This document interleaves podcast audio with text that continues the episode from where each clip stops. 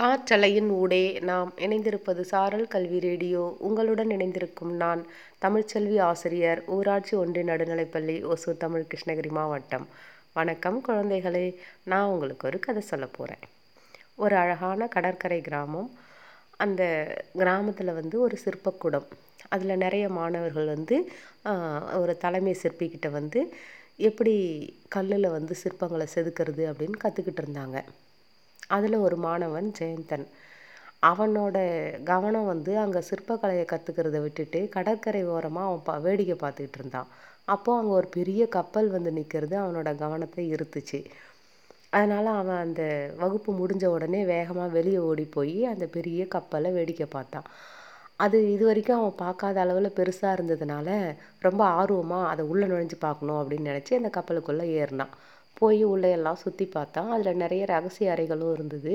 அதனால் அவன் சுற்றி பார்த்துட்டு சரி இறங்கலாம் அப்படின்னு பார்த்தா அந்த க கப்பல் வந்து கடற்கரையிலேருந்து கிளம்பிடுச்சு.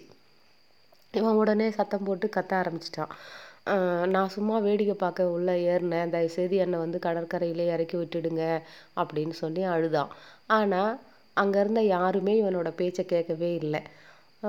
கொஞ்சம் நேரம் ஆக ஆக தான் அது ஒரு கடற்கொள்ளையர்களோட கப்பல் அப்படிங்கிறது ஜெயந்தனுக்கு புரிஞ்சுது. இவனுக்கு இப்போ என்ன செய்யறதுனே தெரியல. ஒரு ரெண்டு மூணு நாள் போன உடனே கடலுக்குள்ளார ஒரு சூறாவளி காற்று. அந்த சூறாவளி காற்றுல சிக்கிடுச்சு இந்த கப்பல். அதனால் ஒரு தீவு ஓரமாக கரை ஒதுங்குச்சு. அப்போ அந்த தீவு ராஜா வந்து இந்த கப்பலில் இருக்கிறவங்களையெல்லாம் கைது பண்ணி கூப்பிட்டு வர சொல்லிடுறாரு. அப்போது அந்த அந்த தீவை சேர்ந்த காவலர்கள் வந்து இந்த கடற்கொள்ளையர்களையும் ஜெயந்தனையும் சேர்த்து கைது பண்ணி அரசர் முன்னாடி கொண்டு போய் நிறுத்திட்டாங்க. அந்த ராஜா வந்து கடற்கொள்ளையர்கள் அப்படிங்கிறத அவங்கள பார்த்துட்டு அவங்களுக்கெல்லாம் மரண தண்டனைன்னு சொல்லிடுறாரு. ஜெயந்தன் மட்டும் அரசே என்ன வந்து தயவுசெய்து எப்படியாவது எங்கள் ஊரில் சேர்த்துடுங்க நான் கடற்கொள்ளையன் இல்லை அப்படின்னு சொல்லி கெஞ்சினான். ஆனால் அந்த கடற்கொள்ளையில் ஒருத்தன் வந்து ஐயா இவன் பொய் சொல்கிறான் இவனும் எங்களில் ஒருத்தன் தான் அப்படின்னு சொல்லிட்டான். இப்போது ஜெயந்தனுக்கு எப்படி அவனை நிரூபிக்கிறது? அவன் வந்து கடற்கொள்ளையன் இல்லை அப்படிங்கிறது அப்படின்னு ஒன்றும் புரியலை. அவனையும் சேர்த்து ஜெயிலில் போட்டுட்டாங்க. அங்கே சிறையில் இருந்த கா காவலர் ஒருத்தர் வந்து இந்த ஜெயந்தன் எப்பவும் அழுதுகிட்டு சோகமாக இருக்கிறத பார்த்து ஏன்பா தம்பி? அப்படின்னு சொல்லி விசாரித்தார் அப்போது ஜெயந்தன் வந்து நடந்ததெல்லாம் சொன்னான்.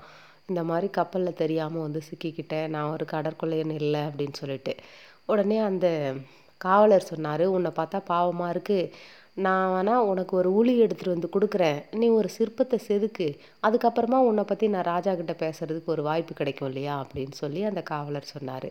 சரி இதுவும் நல்ல யோசனையாக இருக்கே அப்படின்னு சொல்லிட்டு அந்த கா காவலர் கொண்டு வந்து கொடுத்த ஒளியை உளியை பயன்படுத்தி இந்த ஜெயந்தன் வந்து சிறைச்சாலை உள்ளேயே வந்து ஒரு கல்லில் வந்து ஒரு அழகான சிற்பத்தை வந்து செதுக்க ஆரம்பித்தான் அவனோட மரண தண்டனை நிறைவேற்றுற நாள் அப்போது உன்னோட கடைசி ஆசை என்ன அப்படின்னு கேட்டப்ப ராஜாவுக்காக நான் ஒரு பரிசு வச்சுருக்கேன். அதை வந்து ராஜா என்னோட அறையிலேயே வந்து பார்க்கணும் அப்படின்னு சொல்லி கேட்டுக்கிட்டான். அப்போ ராஜாவும் சரி சாக போகிறவனாச்சே அவனோட கடைசி ஆசையை நிறைவேற்றுவோன்னு சொல்லி சிறைச்சாலைக்கு வந்தார். வந்தவுடனே ஜெயந்தன் வந்து தான் வடிவமைச்ச அந்த சிற்பத்தை வந்து காமிச்சான்.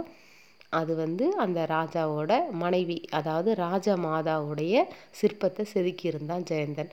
அது பார்த்து ராஜா வந்து ஓ நீ சிற்பிதானா? நீ கடற்கொள்ளையன் இல்லையா? அப்படின்னு சொல்லிட்டு இப்போ அவங்ககிட்ட பொறுமையாக நடந்ததெல்லாம் விசாரித்தார் ஜெயந்தனும் தான் வந்து பக்கத்து தீவை சேர்ந்தவன் அப்படின்னு சொல்லிட்டு தன்னோட கதையை சொல்லி என்னை எப்படியாவது என்னோட நாட்டில் சேர்த்துருங்க ராஜா அப்படின்னு சொல்லி கேட்டுக்கிட்டான்.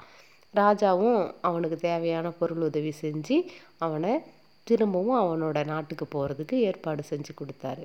எப்போவுமே நாம் கற்றுக்கிற அந்த வித்தை அப்படிங்கிறது வந்து நம்மளை கைவிடாது அப்படின்னு இந்த கதையிலேருந்து நாம் தெரிஞ்சுக்கலாம். இதனால தான் ஔவையார் வந்து அப்போவே ஆத்திச்சூடியில் என்ன சொல்லியிருக்காங்கன்னா வித்தை விரும்பு அப்படின்னு சொல்லிட்டு. அதாவது ஏதாவது ஒரு கலையில் வந்து நாம் தேர்ச்சி பெற்றவர்களாக இருந்தோன்னா கண்டிப்பாக அது நமக்கு வந்து நம்ம வாழ்க்கையில் நம்ம ஒரு பெரிய பங்களிப்பாக இருக்கும். நமக்கு வந்து ஒரு நல்ல ஒரு எதிர்காலத்தையும் அது கொடுக்கும் அப்படின்னு சொல்லி கதை கேட்டுக்கொண்டிருக்கிற உங்கள் அனைவருக்கும் வாழ்த்துக்களுடன் ஓசூரிலிருந்து தமிழ்ச்செல்வி.